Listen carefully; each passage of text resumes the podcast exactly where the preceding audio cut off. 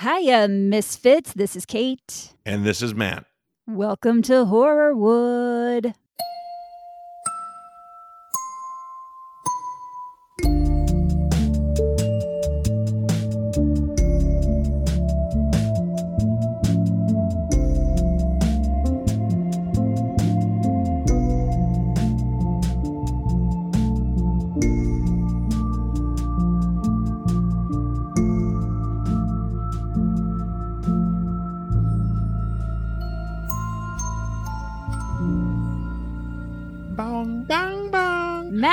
Is back. I was doing the theme music there, but I, um, I caught on to that. yeah, you don't. I don't have to sing it because you you can play it, and you just did.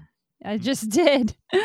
Matt is back and he woo. is the birthday boy having a birthday. Tomorrow, Happy birthday. tomorrow. Well, uh, when this airs, it'll be yesterday. well, so, it'll be yesterday. So, so it's just an all-encompassing birthday weekend for you. I'm I'm living the dream. We're gonna we're gonna have oysters and steak later. I'm excited That you're making because that, I'm you're, making. you're my personal chef. I should be Correct. making it for you, but oh well. Correct. But I'm excited. I'm excited to make them. Great. I'm excited about this episode. I know nothing about this episode. You have kept it a secret. I know zero things about it. I'm excited Yeah. to go on the journey. I will say, so this one's a little different from what I usually do, and that's mainly because um, I needed something slightly lighter, even though this isn't because there is tragedy involved. But Mhm. I'm working on the Patreon episode, which I've told you about, and Matt, and it's like a real downer and a depressing one. And I've already had two people turn me down that I've asked to co host. So, Because of the content? because of the content, yeah. Oh, dang. And i needed uh i needed a break from that so this is a slightly different um episode it's also probably going to be a lot shorter like a little misfit mini just gonna like bam throw the info at you and just like let you go on your way I, I dig it. I dig it. I'm in. before I get into it, though, I wanted to say so Spotify is doing this new thing. So, all of our listeners on Spotify, um, they now do where you can have questions or polls in your show notes and they put them up automatically. Um, and it's super fun. So, I've gone through some of the old episodes and added questions or polls or both. So, like in last week's episode, we did the Viper Room and I added a question of what you think happened to Anthony Fox. And then I think I added a poll on our Monica Burgos episode um, where Bruce Beresford Redman. It's a did he or didn't he thing. So, like, if you go through those, those are kind of fun. Um, yeah, that's cool. yeah. So I wanted to throw that in before I forgot about it. Solving crimes. Solving crimes. Solving crimes left and right. That's what we're here for. wake Um, up. Wake up. Solve crimes. wake up, solve crime, drink coffee, solve more crime. Uh, here we go.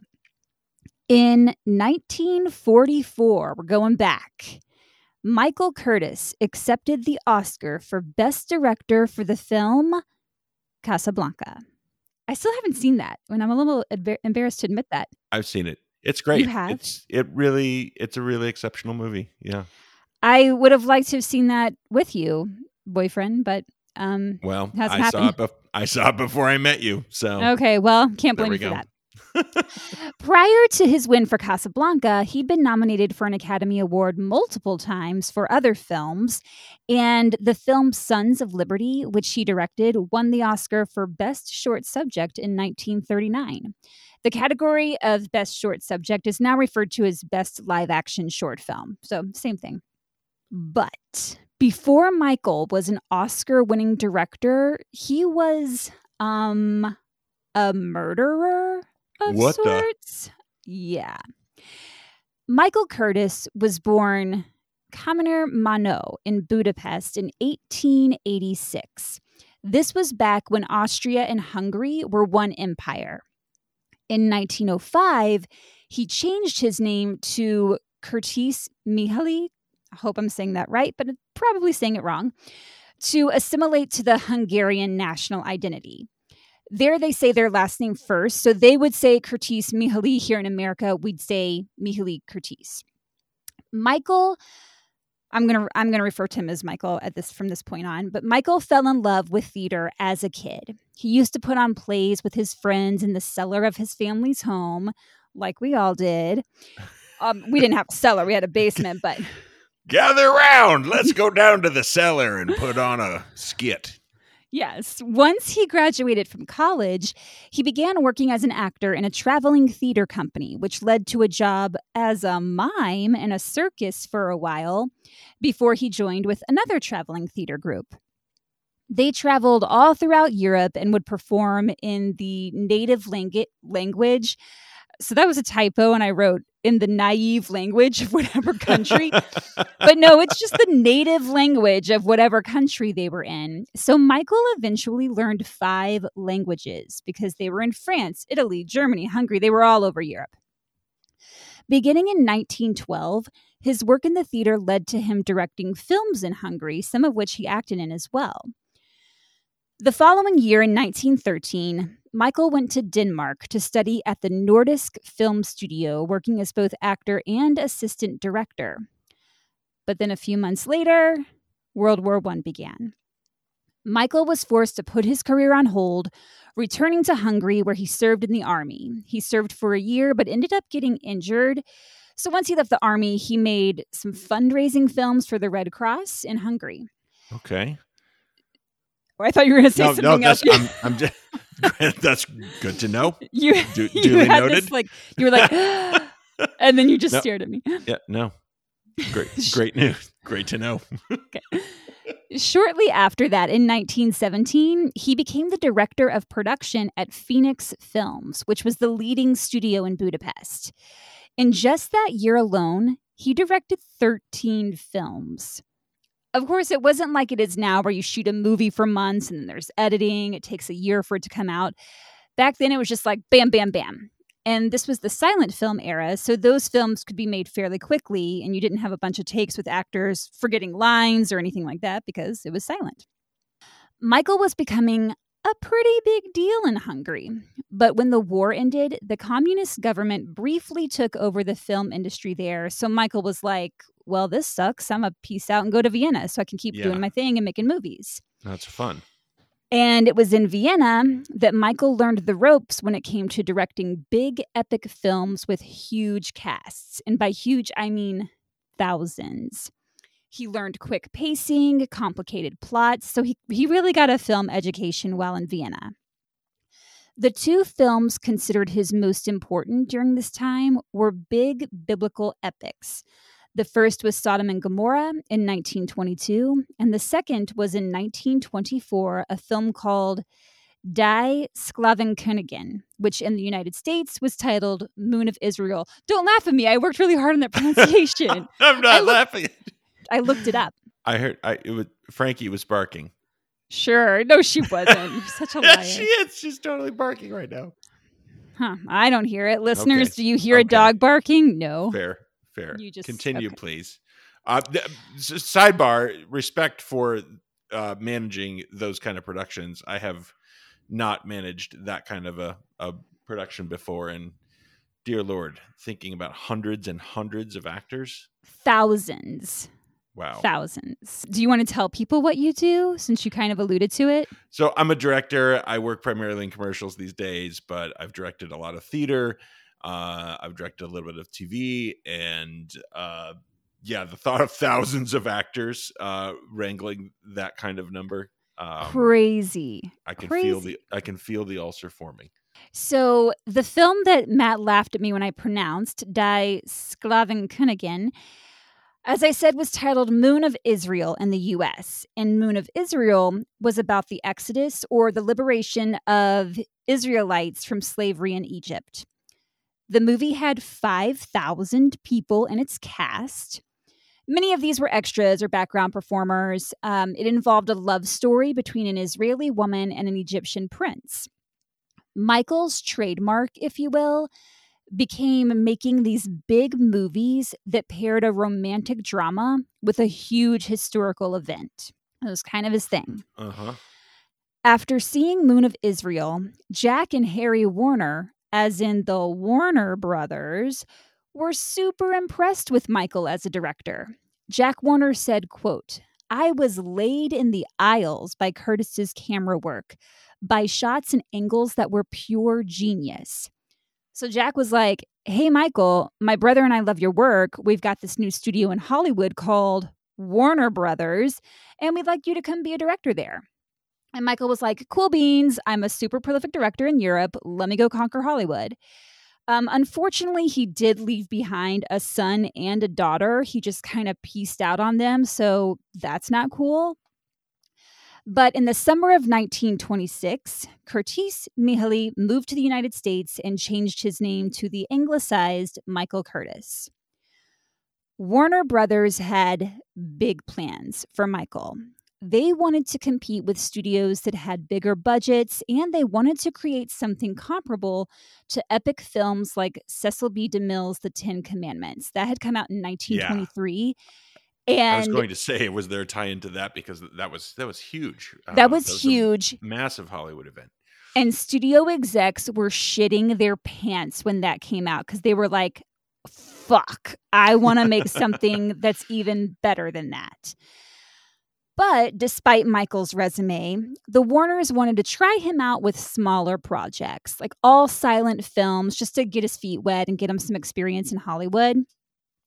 Because when he arrived, he spoke no English. Like he he had a lot under his belt, but he was pretty green when it came to the film industry here in the United States. He originally signed on to direct six or seven pictures in a year, which to think of doing that now seems wild. Yeah, wild wild. I mean, you're you're averaging it's like two or three year commitment to direct a film. I mean, from from today, yeah. Yep, pre-production through post-production. I mean, that's that's kind of average. So 6 or 7 movies in a year. All the while trying to learn English, and he's also researching all these films because they're all set in places in the US that he's never been. So he was working at a really fast pace because they're just cranking these films out one right after the other. Dolores Costello, who was nicknamed the goddess of the silent screen, she was the it girl at Warner Brothers. She was kind of like the Mary Pickford of United Artists, but for Warner Brothers. She starred in several of the films Michael directed. Fun fact she's also the grandmother of Drew Barrymore. Well, how about that? How about it? After proving himself to Warner Brothers that their films were in capable hands, the studio was ready to give him what was certainly their biggest project to date. It was a part talkie, so part of it was silent and part of it had sound. Other studios were already experimenting with sound, and Warner Brothers was trying to keep up. The film was called Noah's Ark and starred the studio's golden girl, Dolores Costello, it was written by Darryl Zanuck, who would later go on to co found 20th Century Fox. And if you've listened to our Marilyn Monroe episodes, you might remember that Darryl Zanuck is the man who famously fired Marilyn from Fox because he didn't think she was photogenic. So that's just to give you an idea of who Darryl Zanuck is going into this. Got it. Got it. I remember that from the Marilyn episode. Yeah. Oh, you listened. Oh, that's nice. Uh, duh. Thanks for listening. You're the worst. the movie Noah's Ark paired a World War romance with the biblical flood where Noah had to build the ark. It showed the parallels of the two stories. Sounds like a stretch. Okay. But this is what Michael Curtiz was known for taking a romance and pairing it with a historical event. This was right in his wheelhouse. Okay, I did hear Frankie bark on that time. See, she's going nuts right now. I don't know she what's is. happening outside. She's mad because neither of us yeah, are with her. She's super mad. This was the first epic film Warner Brothers had attempted. It was a big deal because they were trying to compete with other studios and they had been grooming Michael for this very film, trying him out on smaller projects to make sure he was ready for this. So they already had this film in mind before Michael even came to the US. Darryl Zanuck really wanted to top Cecil B. DeMille's The Ten Commandments because that had been such a huge success. And he was like, I need to show everyone that I'm better and I'm going to write a motherfucking masterpiece. Bringing up the swears. oh, we do swear on this podcast. I hope you're okay with that, Matthew. Oh, okay. Can you can you survive? I'll I'll make it. You'll fucking make it. The movie was billed as quote the spectacle of the ages. So they're really they're really going all out on this one. It involved huge catastrophic scenes, one where everyone is on a train riding across a bridge and then lightning strikes the bridge causing it to collapse, sending the train crashing into the ravine below. And then another massive scene is the biblical flood that the title references, in which God sends the storm of all storms, the mother storm, to basically wipe out the planet. The train wreck scene was filmed using models and miniatures. People weren't actually on a train that was sent crashing into a ravine. One would hope. One would hope. Yeah. Could you imagine if, if the director was just like, okay, everybody, hold on. we think this will work. we'll see. It'd be crazy. Just like it would be crazy if they decided to actually flood the set while actors were on it rather than use models and miniatures. But that's exactly what they did. Oh, dang. Darryl Zanuck and Michael Curtiz wanted the flood to look as authentic as possible and thought it would be a great idea to create a real flood with real people in the scene. So, when they went over the plan with cameraman Hal Mohr to show him how the scene would be shot, Hal objected, stating it was too dangerous. Hal said to Michael, quote, What are you going to do about the extras? There were upwards of 7,500 extras working on the film. Whoa. But on the poster, it says it's a cast of 10,000. Either way, it's a lot of people you have to consider. But when Hal asked Michael about them, Michael allegedly shrugged and replied, quote, they're going to have to take their chances. Hal was deeply concerned and went to the studio executives and said, You have trained stuntmen and they'll know what to expect and they'll know how to prepare for it, but extras are not going to know what's coming. Yeah. A lot of people who sign up to be an extra are just trying to make a paycheck or they're interested in the movie business and want to be a part of it or they're trying to get their start in the industry. No one who signs up to be an extra does it because they're thinking, you know, I think I'd like to risk my life today. Hal voiced his concerns that many of the extras would be hurt, but was overruled. So he quit the film altogether and walked off set. He was like, if you're going to put thousands of people in jeopardy, I don't want to be around for that. I'm going to just be over here doing anything else. Hal was replaced by cameraman Barney McGill, who unfortunately did not share Hal's concerns. The filming went ahead as planned, and when it came time to shoot the flood scene, 600,000 gallons of freezing cold water came pouring down on the unsuspecting actors and crew. Good they Lord. were given no warning of just how severe it was going to be. The huge torrents tossed them around, slamming them into the sets, which were made of concrete. And in the film, you can see people literally fighting for their lives. They're just like scrambling, trying to get out of this. Tragically, three of the extras drowned. One man's leg was so badly injured that it had to be amputated, and several others suffered broken limbs and other serious injuries. Guinn Williams, who played Al, sustained two broken ribs. George O'Brien, who was Dolores's co-star, lost several of his toenails because the I- the water was like ice. It was so cold. Oh my lord. And Dolores Costello contracted pneumonia, a very serious case of pneumonia, and also came close to drowning. This is just a side note. One of the extras who did survive was a young Marion Morrison, who you might know better as John Wayne. In the book The Movie Doctors by Simon Mayo and Mark Kermode, or Kermode, I think is how it's pronounced, they refer to the injuries and deaths caused by this flood scene as, quote, popular folklore. However, 35 ambulances were called to set to treat the wounded after the filming of that scene. And Dolores Costello, in an interview later, teared up when she talked about the human cost of that movie. She described the filming as horrific, referring to it as, quote, mud, blood, and flood. So I don't think it's just folklore. It sounds like it was really fucking tragic. Also, Frankie is going nuts. Frankie's going nuts right now. I'm not sure what's happening. I I hope she's okay. I hope uh, if everyone can hear that, we're sorry. Yeah, that I mean that this is horrifying. Also, it sounds like this probably di- directly led to the rise of unions, especially to trade unions. Well, you're not far off. So a year later, uh, I have to find it because it's a little further down in my notes. So, yes, a year later, stunt safety regulations were put into place as a result of the deaths and injuries from that movie. But as we all know, even with regulations in place, tragic accidents have continued to occur on set, and we're going to cover more of those down the road for sure. Today, if three people died on a movie and several others were injured, and three of the lead actors didn't make it out unscathed either, and 35 ambulances had to be called to set, I'm pretty sure that movie would get shut down. Yeah, yeah. You would not be finishing that movie. No, but not Noah's Ark. That was not the case. The studio, along with Michael Curtiz, were determined to make, quote, the greatest movie ever made, The Spectacle of the Ages.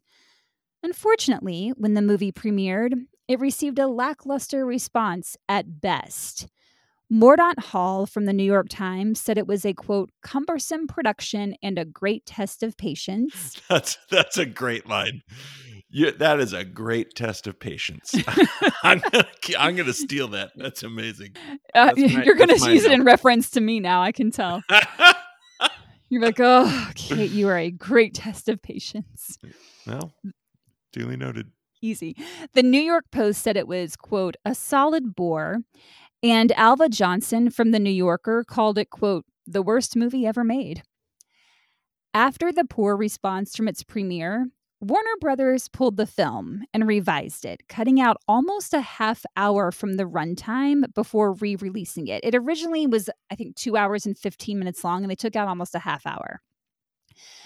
Because of the news coverage of the deaths and injuries that took place while filming, the general public were very interested in seeing this film. So it actually did pretty decent at the box office once it was re-released, which like is kind of shitty because of why they were going, but like yeah. that's also human nature. Um yeah. it's just it's wild. So, as I said, the following year, the regulations were put into place specifically to protect stunt performers, um, but just safety regulations in general on set and those would improve over time because they weren't necessarily enforced until decades later when another huge tragedy happened, which I'm going to cover. So I'm not going to talk about it right now. Unfortunately, the two men most responsible for the tragic events that happened on that set, Michael Curtiz and Darryl Zanuck, would walk away without ever being held accountable for the lives lost and injures, injuries suffered, excuse me. In fact, they would go on to have illustrious careers. Darryl Zanuck would co found 20th Century Fox, as I mentioned before, later winning an Oscar as a producer for All About Eve, and Michael Curtiz would win an Oscar for Casablanca. And he'd direct a little known movie you might have seen during the holidays called White Christmas. Unfortunately, we don't know the names of those that died or were injured while filming Noah's Ark, but I hope they are all winning Oscars in the afterlife. That is all we can hope for. How horrible. How horrible to show up to set, think you're going to be part of a cool scene, and then to have 600,000 gallons of water coming at you. You have no, no idea. And it's freezing cold. It is freezing cold. I'm going to post a clip. It's a very short clip of the scene. It is terrifying it because people are literally like what the fuck just yeah. happened um yeah and they didn't know the crew didn't know i mean they were like okay yes some water's going to come down even the actors i mean no one was protected and they because they wanted it to be quote unquote authentic which is like so fucking stupid because the train wreck that was fine they used models and no one was injured. No one was even in the line of harm. It was fine. But no, for a flood, let's get 600,000 gallons of freezing cold water. It's the equivalent of an Olympic sized swimming pool or 15,000 tons. Wow. just being poured down on you. Yeah, no, thank you. Uh, No. What a terrifying event. Yeah. And that that's the conclusion of Noah's Ark. It almost did wipe out the planet. Wow. This is kind of related, but uh, uh, a little different. I I went on the Paramount lot tour a few years ago, Mhm.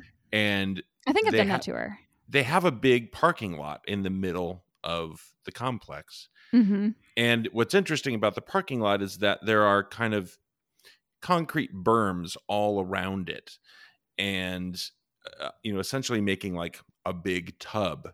And the tour guide was like, "This is where they shoot a lot of open ocean moments, uh, Mm. including the moment where the Red Sea is parted in the Ten Commandments." Oh uh, yeah. where they they can flood this parking lot and fill it with water.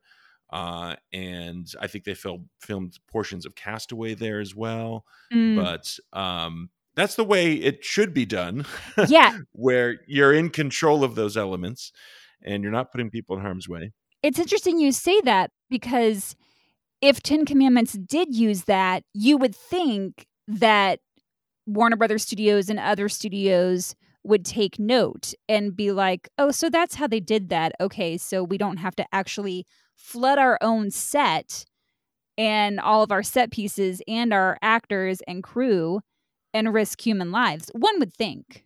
I mean, I'm just spitballing here. Yeah, it's hard to know what the you know what that scene. I haven't seen it, so not knowing what that scene is, what what Sure. you know, how they were trying to use that water. But my God, uh, what a horrible tragedy. Yeah, it is. Oof. And sadly, it's not the last tragedy in the cinematic world. But let us know what you think. You can leave it in the comments on Instagram, Facebook, or YouTube. Matt, this is you. Uh, oh, this is my cue. This is my cue. Sorry, I'm I'm totally messing up. Okay, say, leave me in one more time. Let us know what you think. You can leave it in the comments on Instagram, Facebook, or YouTube. At Horrorwood Podcast, Or email us at. horrorwoodpodcast at gmail.com. And if you really love us and you have the means, head on over to our Patreon and become one of our misfit murderinos at Patreon.com forward slash Horrorwood Podcast. And I promise all you Patronians out there, I do have a new episode going up on the Patreon next week if I can just get someone to agree to co host it with me because it is a rough one. As always, keep it zesty, misfits, and don't do murder. Just don't do it. Don't do it. We should check on Frankie. Yeah, Frankie's going crazy. And we should celebrate your birthday. Yeah. Happy birthday. Thank you. Bye. Bye.